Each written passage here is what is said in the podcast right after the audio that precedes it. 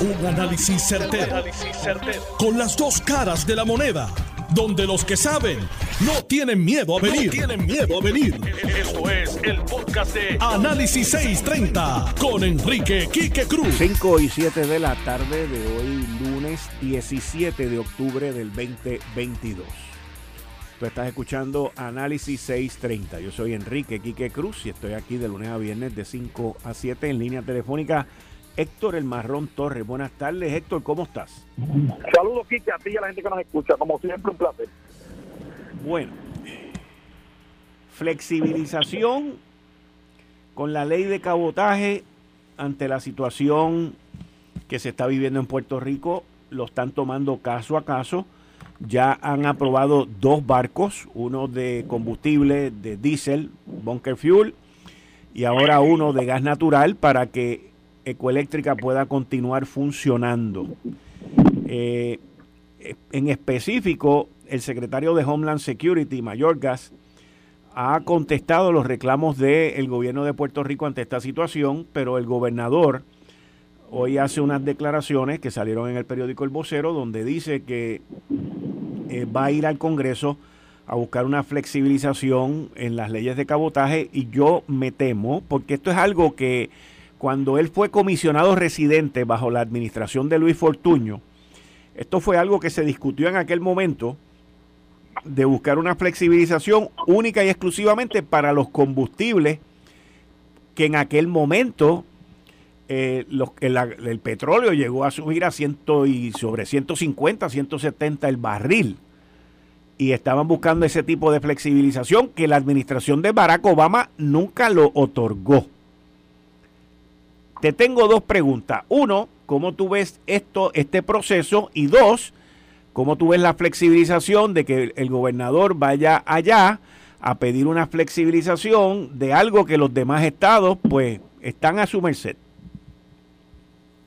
Bueno, yo creo que la, la, contestación eh, cubre las dos cosas. Yo veo como algo natural que se pida esa extensión porque se da en el contexto de la emergencia ¿verdad? Y el daño que ocasiona el huracán Fiona en el terminal de, de allá del sur, donde se recibe el combustible de la compañía eh, ecoeléctrica. Entonces, ¿qué pasa? Tú acabas de mencionar aquí los otros estados y que el gobierno de, de, Obama lo negó. Sí, pero no había ocurrido un huracán. Era por el costo, el alto precio del combustible que se que, que había en aquella época, al final del gobierno de Acevedo Vila, a principios del de Ahora está el problema de la emergencia y, realmente es una eh, extensión parcial de la ley Jones de cabotaje, que no es una exención permanente, no ni una exclusión permanente de Puerto Rico de la aplicación de las leyes de eh, cabotaje. Y lo otro es que Puerto Rico tiene la particularidad de ser una isla. Como dijo el presidente Trump, entre Puerto Rico y Estados Unidos hay un gran océano, ¿verdad? En el medio entonces no se da eso en, el territorio continental. Eh, eh, y eso pues evidentemente no afecta en nada y ni, afecta a ninguno de los otros estados. Es para cuestión de paliar la crisis que ha ocasionado la emergencia, particularmente en el área sur de Puerto Rico. Sí, eh, ok, déjame explicarme un poquito más amplio. Y luego de la emergencia, luego que pase la emergencia, ¿tú crees que eso se debería de permanecer, que eso, esa, esa exención debería de ser permanente?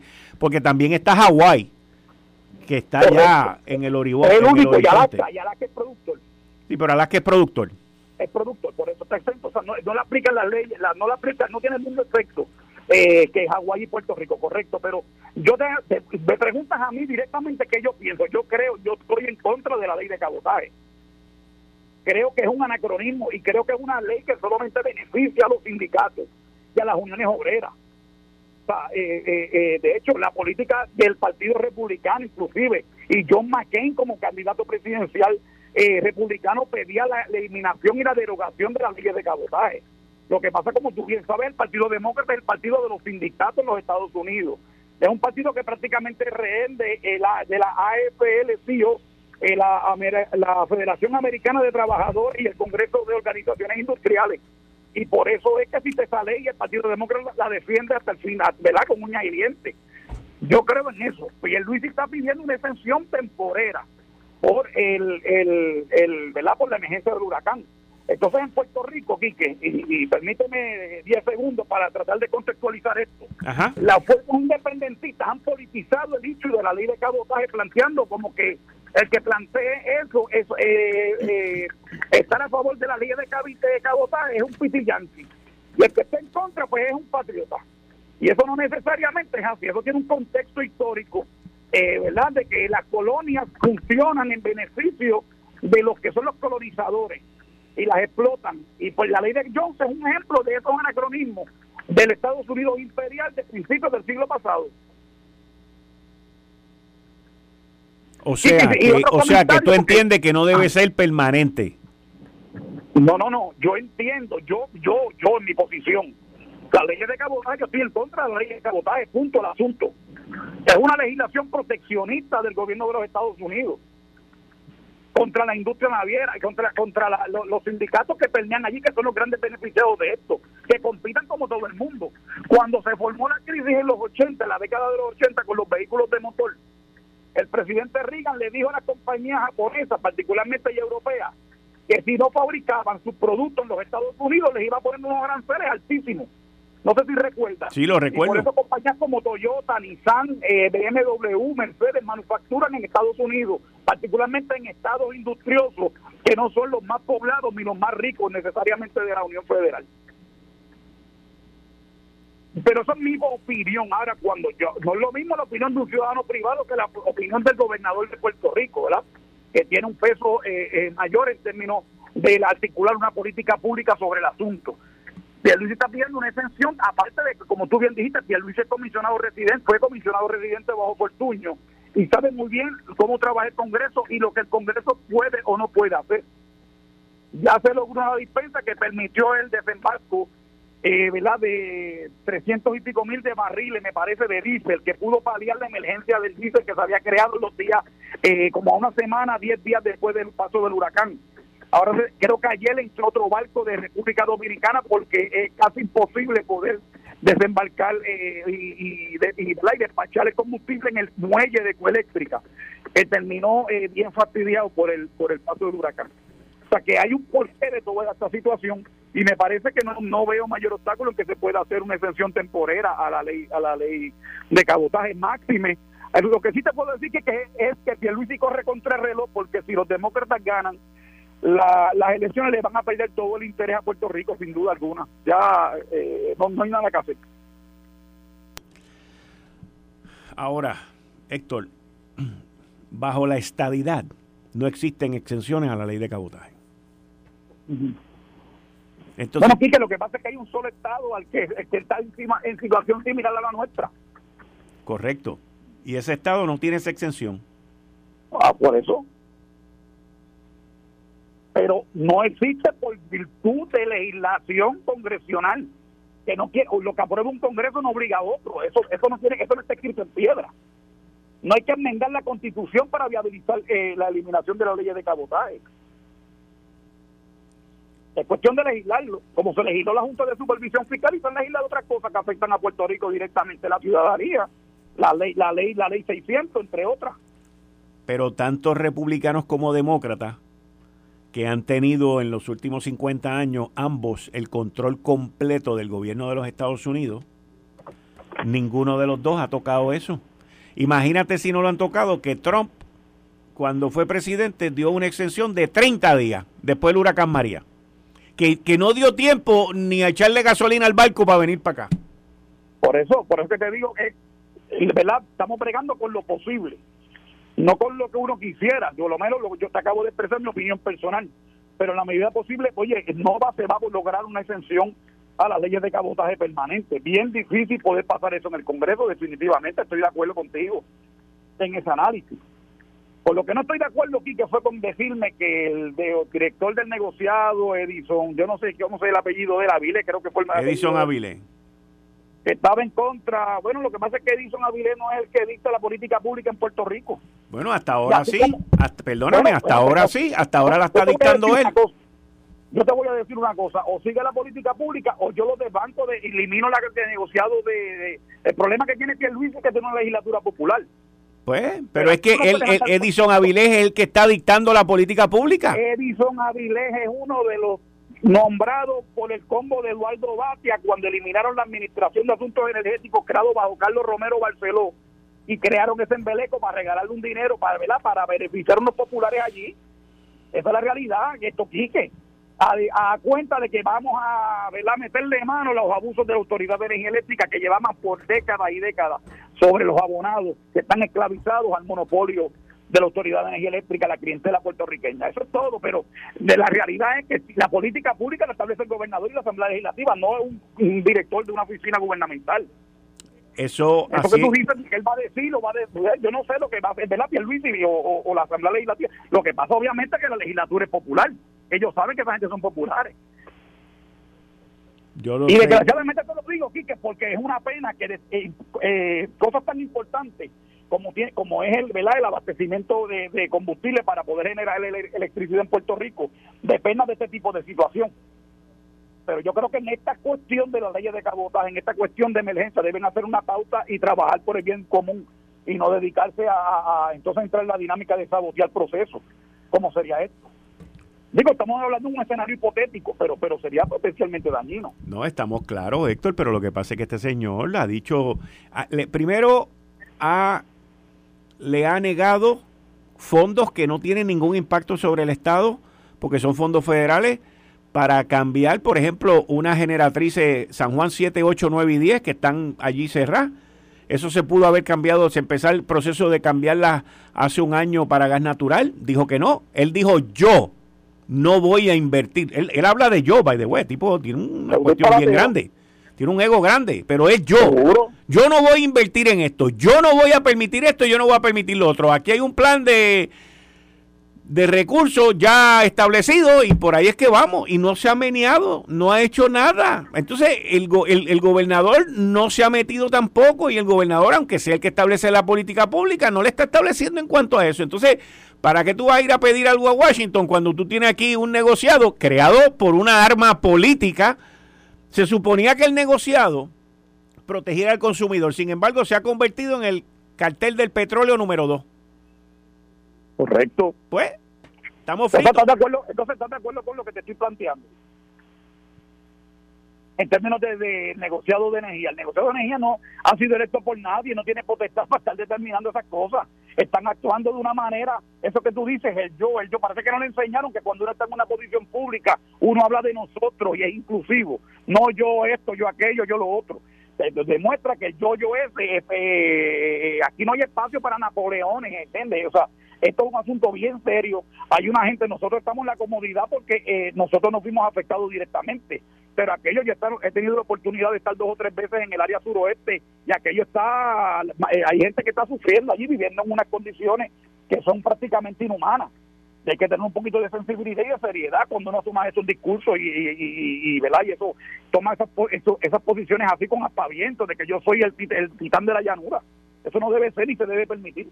Y si el gobernador no ha ocupado el espacio, pues me parece que va a ser hora que lo empiece a, hacer con, esta gente del negociado ese. Yo, yo no entiendo eh, cómo nosotros vamos a salir de esto porque se creó un negociado para algo que no es lo que está funcionando actualmente. Pero Quique, pues vamos a eliminarlo, vamos a devolver a legislar en la Administración de Asuntos Energéticos como había antes. Es que no hay manera, a, la legislatura le conviene esa controversia, porque mira, tú, sabes lo, ah, tú sabes lo que va a pasar. El año que viene, Héctor, van a haber más apagones nosotros siempre estamos como el cangrejo caminando para atrás. Mira, ahora pidiéndole a los Estados Unidos que no tenemos gas, que no tenemos. Entonces, ¿cómo, ellos, cómo, cómo este grupo del negociado y otras personas se aprovechan de eso? Ah, es que no podemos depender del gas natural. No podemos depender del petróleo, no podemos depender del gas natural. ¿Y qué vamos a hacer dentro, dentro de lo que cambiamos a lo que vamos a hacer? Porque aquí no hay ni una batería Duracell puesta en ningún sitio. Hay un refrán que, que dice que Roma no se hizo en un día esa transición a la energía renovable y ese tipo de cosas, eso va a tomar un tiempo y hay que bregar con lo que hay. Si ellos quieren eh, tratar de crear una situación política, yo creo que es importante concientizar a la gente de lo que está pasando y denunciarlo como politiquero barato a todos ellos. Y es una tragedia que gente que aspiran a ser gobernadores, que le pasan el rolo a su, a, sus compañeros de partido, eh, ¿verdad? Como el presidente del Senado, hizo el viernes pasado con el pobre de Jesús Manuel y la alcaldesa de Morovi, se presta entonces para que el presidente del negociado ese le pase el rolo al pueblo de Puerto Rico en las condiciones paupérrimas que está gran parte del área suroeste de Puerto Rico y a la que estamos también expuestos todos, porque el sistema no sirve desde antes de María ni de Fiona, y ya yo creo que es hora que se le atiende este asunto con, con seriedad. Y si él no hace nada o se presta para seguirle eh, el juego a los directores o a los miembros de esa, de esa entidad del negociado ese de energía, pues entonces le hace un flaco servicio a Puerto Rico y que la gente tome nota, anoten ese dato y le pasen la factura en la turna. Hmm.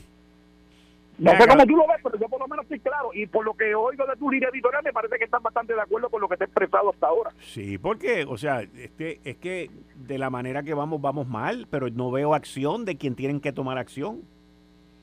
Yo ciertamente concurro contigo. Yo veo una fortaleza muy tímida, eh, ¿verdad? Parece que más enfocada en evitar controversia y tratar de resolver. El problema es que hay cosas que se tienen que resolver e indistintamente de si hay controversia o no y si hay controversia, coger el toro por los cuernos y meterle mano al asunto.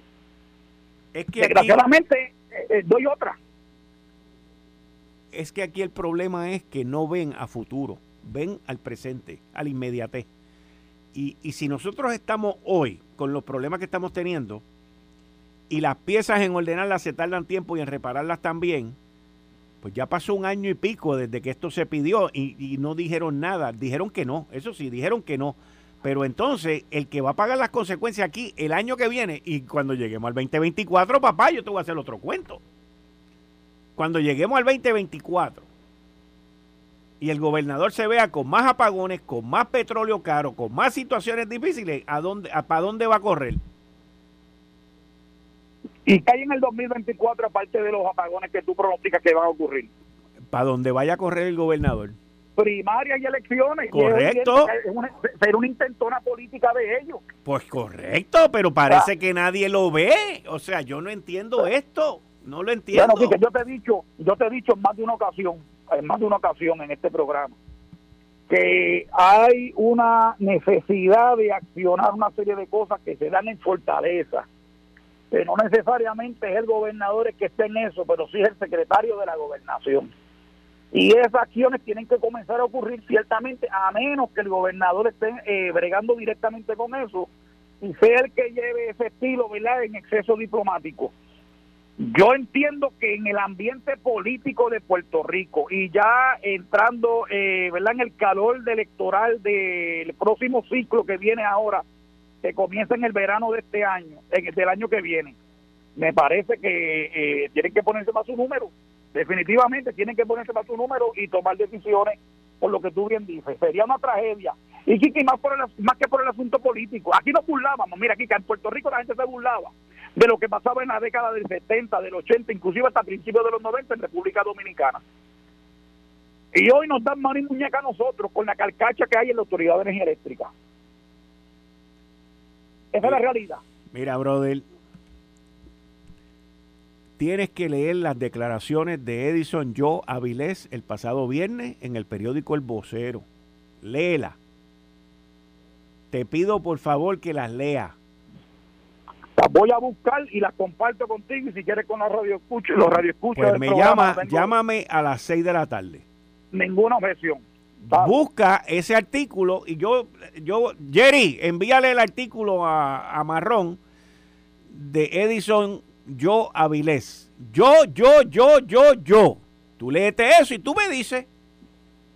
Eh, eh, es una tragedia, es un golpe de Estado prácticamente en cuestión de... Así mismo, oye, tú lo has definido, golpe de Estado. Si eso es así, y el gobernador y la Asamblea Legislativa, digo, tratando de pensar positivo del liderato actual legislativo, no lo deben permitir ni por un segundo que las cosas se tomen de esa manera y que una persona tome de rehén al pueblo de Puerto Rico por las razones que sean. Bueno, ya tuve, léete tú primero y tú me dices si yo estoy incorrecto. ¿Cómo? Dale, te lo, tenemos ese compromiso. Dale. Eh, estás escuchando el podcast de Noti1. Análisis 630 con Enrique Quique Cruz. 5 y 33 de la tarde de hoy, lunes 17 de octubre del 2022. Tú estás escuchando Análisis 630. Yo soy Enrique Quique Cruz y estoy aquí de lunes a viernes de 5 a 7. Yo en el en la pausa comercial estábamos hablando de los avances tecnológicos que hay en Puerto Rico y en el mundo. Y no voy a mencionar los nombres de las compañías, pero yo tenía antes en mi casa este sistema de cable TV donde entraba un cable coaxial a, la caja y eso era lo que me daba la televisión en mi casa. Pues eso cambió y ahora me mandaron una cajita chiquita que es wireless. O sea, es como esas otras cajitas que hay por ahí, como si fuera un Apple TV o lo que sea. Entonces eso solamente funciona wireless. Y entonces, eh, y solamente, para mi sorpresa, solamente funciona con el Internet wireless de la compañía que es. No puedes ponerle otro sistema de cable de internet, perdón, que es lo que la lógica te diría. Pues déjame ponerle otro sistema de, internet para que utilice el internet de otra empresa en caso de que ésta se vaya, porque esta se va también a menudo. Sí, para tener redundancia. Para tener redundancia. Pues no, no se puede. ¿Ok? Yo, por ejemplo, por el trabajo que yo hago y por, por mis labores profesionales, yo en mi casa tengo tres sistemas de internet. Porque es que yo no puedo estar sin internet. Y durante el huracán María nunca me quedé sin internet. En aquel momento tenía dos sistemas, uno de cable coaxial y uno aéreo. Y el aéreo funcionó nítido. Pero te tengo que decir que el aéreo que funcionó nítido en el 2017 parece que ya medio Puerto Rico lo descubrió y ahora parece que voy en una carretera llena de hoyos con las gomas vacías porque va lento y es caro. No, si yo te digo, entonces pues eso me lleva a buscar otra opción más de fibra y busco una tercera opción. Entonces me vienen con esta nueva tecnología hace dos semanas, esto no hace mucho, hace dos semanas, y me vienen y me ponen esa cajita chiquitita que solamente funciona wireless. Entonces, ¿qué pasa? Estoy viendo el juego, porque obviamente, ¿sabes? tú estás viendo ahí a, a los Yankees o a los Mets o al que sea, y siempre pasa a las 10 de la noche, de 10 a 11. De momento sale el maldito círculo ese que se queda frisado la vaina esa, brother. Y el tipo dio un honrón y yo, bueno, lo bueno, lo único bueno que puedo decir que tiene esta nueva tecnología es que cuando regresa vuelve donde se fue. ¡Wow! Tremendo avance, mano. Es que antes no se me iba. O sea, antes con el cable coaxial no se me iba. Ah, pero la tecnología aquí, que la tecnología. ¿Ok? Eso, para quien único funciona, es para las compañías que lo están vendiendo porque no viene un instalador a ponerlo, lo tienes que poner tú. No, esto es una cosa self-service y no, y no hay descuento, ¿ok? No existe descuento. Y cada vez que sale el maldito círculo ese ahí, mira, yo me pongo grave, pero grave. Los avances tecnológicos, yo me pregunto para dónde vamos. Como quiera, le doy la bienvenida, como siempre, aquí los lunes al licenciado Julio Benítez que está con el director ejecutivo de Pritco, el licenciado Javier Bayón. Bienvenidos ambos. Gracias. Buenas tardes, Quique. Buenas tardes, Julio, y todos los que nos escuchan. Buenas tardes, Quique. Buenas tardes, Javier. Eh, y buenas tardes a los radio oyentes. Eh, en la tarde de hoy, como bien menciona, tenemos de invitado al licenciado Bayón, con quien tuve el honor de trabajar durante cinco años. Cinco años. Más o menos. Eh, yo dejé la agencia y él todavía sigue en la agencia. El licenciado Bayón eh, ha sido de esas personas que ha hecho eh, unos movimientos que, no, se ven normalmente. Él tenía muy buen trabajo como abogado y CPA. Eh, antes de estar en el gobierno tenía toda una carrera, ¿verdad?, que estaba desarrollando y tomó la decisión de entrar a trabajar con el gobierno en, en el cuatrenio pasado eh, como director de la oficina de, extensión contributiva. Eh, ahí es donde se manejan pues todas las solicitudes de, lo que son los decretos de extensión contributiva. Eh, y estuvo envuelto en el desarrollo de la ley 60, en la implementación de los sistemas que cambiaron durante esos años también, los sistemas de, comunicación que, que se utilizan ahora para todas esas aplicaciones. Eh, y de ahí pasó eh, en el último año y medio más o menos. Sí, ya casi dos años, enero de 2021. A dirigir la compañía de fomento industrial de donde yo me fui. o sea que tú eres licenciado en Derecho y en adición a eso eres CPA. Eso es así. Muy bien, muy sí, bien. y como dice Julio, eh, he tenido la oportunidad y, el privilegio de, poder tener estas dos responsabilidades, el de la Oficina de Acción Contributiva Industrial eh, como director y ahora director ejecutivo de Pritco. Eh, muchos sacrificios, pero definitivamente vale la pena. O sea, Julio que, estuvo como, como 12 años. 15. 15 años. él, él, sabe lo que estoy diciendo. Mucho trabajo, pero es gratificante. Mi esposa te diría que demasiados años. Eh, pero pues eh, casualmente eh, el licenciado Bayón estuvo oyendo nuestro programa hace varias semanas atrás, en donde estuvimos hablando de un reportaje que se publicó en, en el periódico El Vocero. Eh, lo suscribió la periodista Brenda Vázquez Colón y se titula Se pierde inversión en manufactura por falta de datos. Y en aquel caso, o aquel día, estuvimos hablando Quique y yo sobre el tema.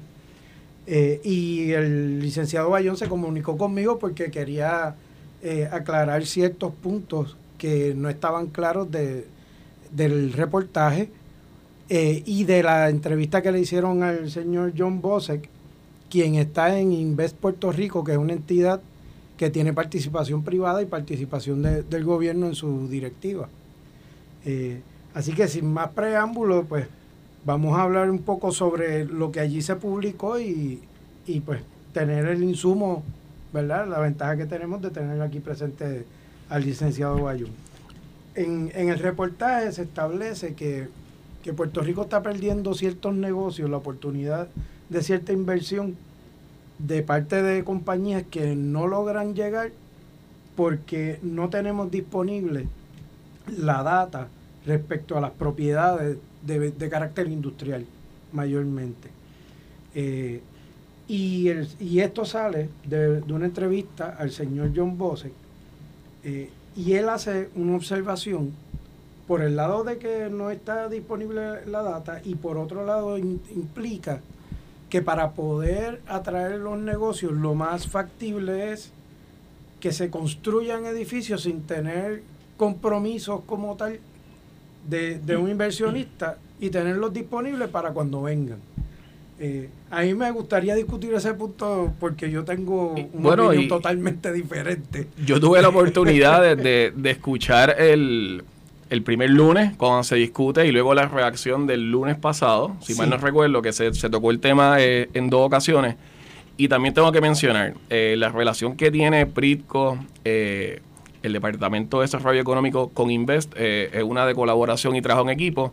Y tan pronto salió este reportaje, igual ahora antes de yo personalmente a la emisora, lo conversé con, con John Bosek. Ah, porque la, relación que es de colaboración. Eh, tú, Julio, que, estuviste allí pues, y, que formaste parte de. Primero que Julio domina todo lo que es la compañía de fomento industrial. Igual, pues también conocemos a John Bosek. Hemos trabajado juntos con él. Eh, eh, en varios, varios proyectos.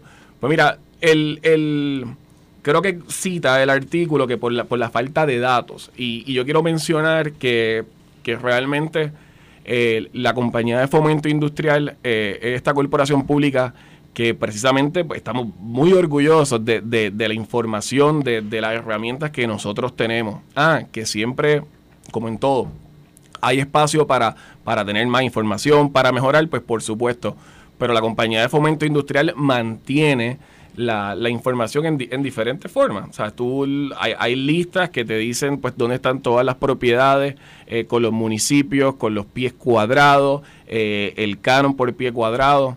Uno puede a través de la, de la página de Geofomento, de la Junta de Planificación, accesar esa, esa información. Eh, igualmente en, nuestro website eh, www.pritco.pr.gv eh, aparece esta información.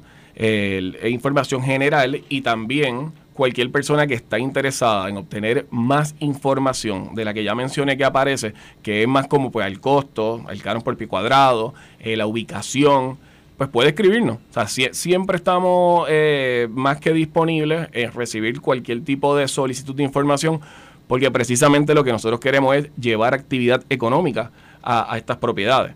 ¿Y cómo lo hacemos? Pues mira, tenemos que trabajar en colaboración pues con el sector privado para poder atender todas las necesidades que cualquier inversionista, cualquier persona interesada tenga en estas propiedades, pues nosotros poder proveérselas de primera mano. Tú mencionabas el tema, Julio, de, del, tiempo que toma, que, que le toma a una compañía moverse a Puerto Rico, si mal no recuerdo. Sí, hablamos de eso en el programa pasado. Y me acuerdo que, cuando escuché tú, ¿verdad? Eh, lo, que compartías, es que ciertamente la decisión de, uno venir a operar a, cualquier jurisdicción eh, es una que toma tiempo. Igual cuando uno va, a expandir una operación, eh, toma mucho tiempo, toma mucho trabajo en equipo. o sea que, que siempre el, el tiempo que toma permite que podamos planificar y, y, tratar de, que Puerto Rico sea, sea, sea, tu, sea, tu destino. O sea, que, que Rico te provea pues, tu espacio para el éxito, que es uno de, nuestros de nuestros lemas.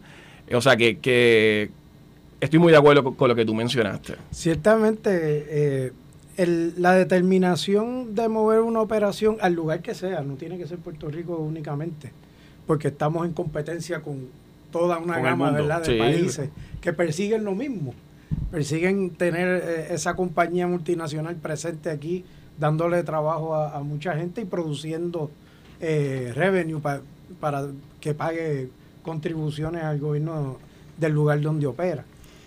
Pero además de, ese tiempo, ¿verdad? De, ese enamoramiento que toma tiempo, el estar viendo cuál es la infraestructura que rodea el site que están mirando y todas las virtudes y defectos que tenga el, site.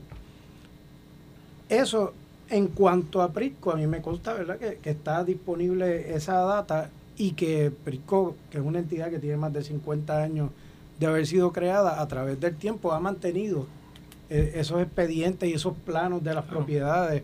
Propiedades que fueron construidas en los 50 y en los 60 todavía tú vas allí y encuentras los planos de cada uno de esos edificios. Y algo que yo quiero, quiero abundar.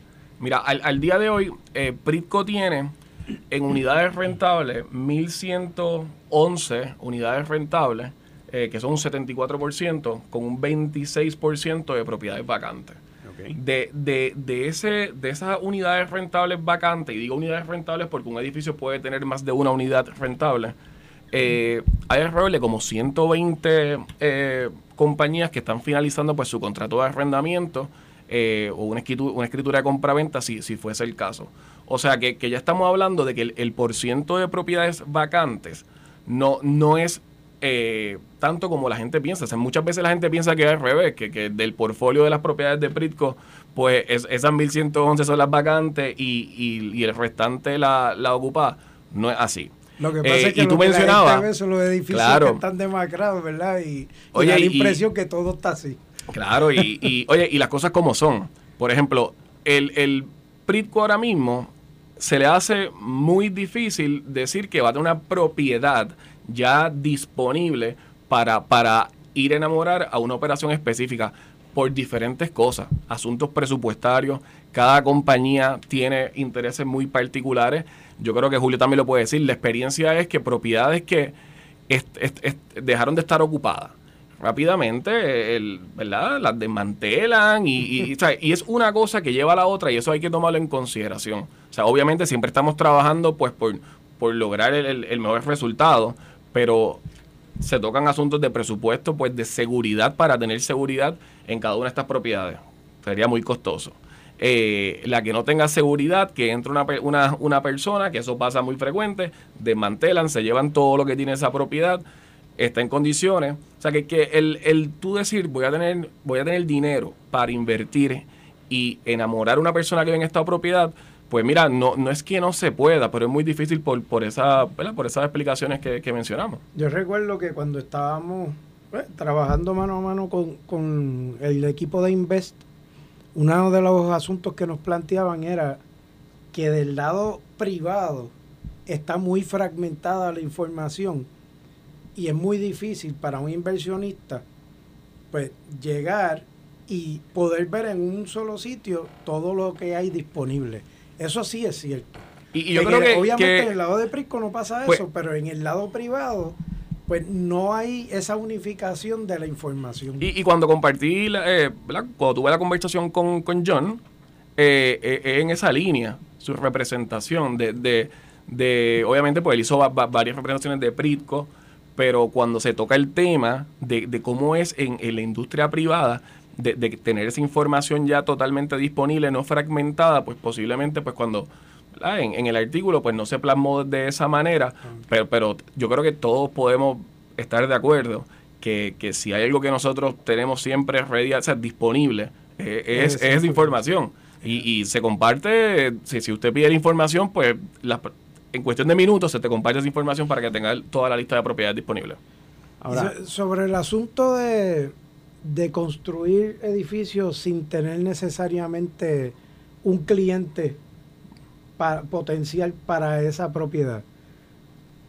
Por lo menos yo no lo considero viable por, la, por el tipo de inversión que hay que hacer solamente para crear ¿verdad? las condiciones de esa propiedad, cuando sabemos que hay un problema rampante de que en menos de una semana te le arrancan toda la cablería o, o le dañan hasta los pisos para sacarle la arena que se usaba eh, como buffer para la vibración del piso.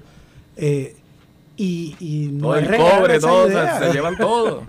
No lo es, pero, pero sí, por ejemplo, de, de todas estas propiedades que, que, que, están vacantes, ahí es donde realmente pues nosotros pues estamos maximizando los esfuerzos. O sea, de, de qué manera, por ejemplo, pues si mira, si Pritco no tiene el, el capital, para invertir en una de estas propiedades, pues mira, es posible que la persona que, o sea, que, que es inquilino sí tenga el capital y entonces pues nosotros pues, pues le podemos permitir ciertamente, eh, eh, aprobado por Pritco, llevar esa estructura a lo que es un basic shell, ¿sabes? Lo básico, pues el techo, el piso, las ventanas, los baños, nosotros darle un crédito en su renta y son cosas que se puede trabajar. O sea, estamos muy creativos y obviamente pues buscando la manera de, de llenar esas propiedades con desarrollo económico pero tomando en consideración todas las limitaciones que hay. Esto fue el, podcast de Notiuno. Análisis 630 con Enrique Quique Cruz. Dale play a tu podcast favorito a través de Apple Podcasts, Spotify, Google Podcasts, Stitcher y notiuno.com.